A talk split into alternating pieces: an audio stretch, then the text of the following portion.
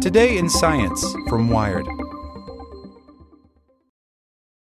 Save big money on everything for your next project at Menards. Spring is here, making it the perfect time for outdoor projects. Suncast storage sheds are an excellent solution for protecting outdoor lawn and gardening tools. They're easy to assemble, and the all weather construction provides water resistance and UV protection. Save big on Suncast storage sheds. View our selection of Suncast products today in store and on Menards.com.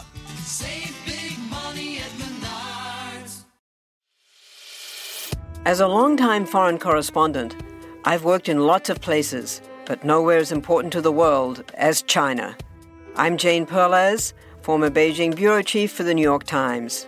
Join me on my new podcast, Face Off US versus China, where I'll take you behind the scenes in the tumultuous US China relationship.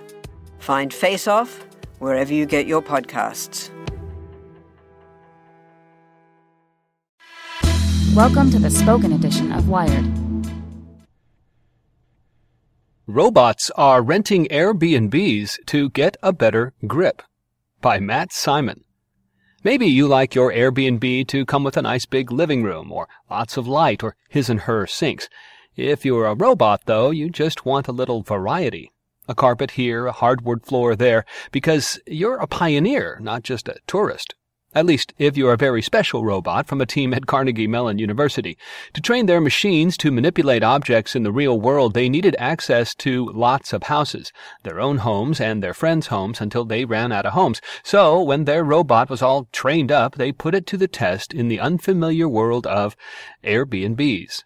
Before you ask, yes, the homeowners knew who their robotic renters were, and yes, the robots, which look a lot like a Roomba with an arm attached, were very lovely guests.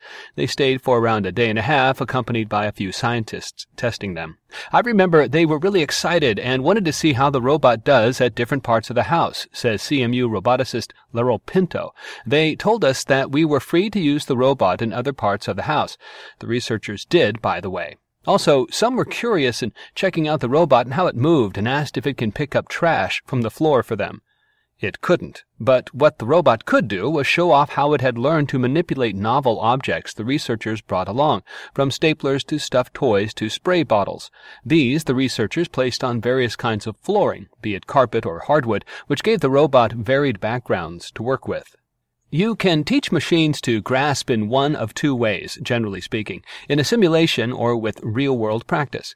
Simulations are good because they're fast. You can get a digital model of a robot to test many hundreds of grips in the time it would take a pokey machine to move its elbow slightly, move its wrist slightly, and see what happens. Unfortunately, you can't perfectly model the real world in digital.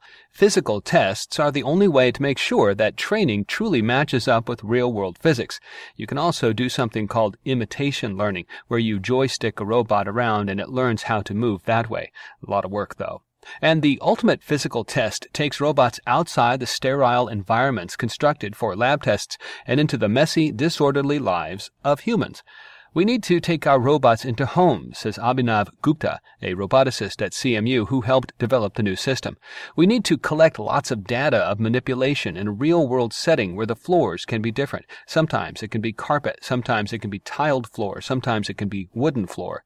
When these researchers were training the robot in their homes, it came loaded with some prior knowledge. For instance, that a grasp entails seeing an object with machine vision, reaching down and grabbing it. The question was where to grab an object. It will choose a random location and try to close its fingers and see if it's able to successfully grasp it or not, says Gupta. Basically, pick it up from the floor or not.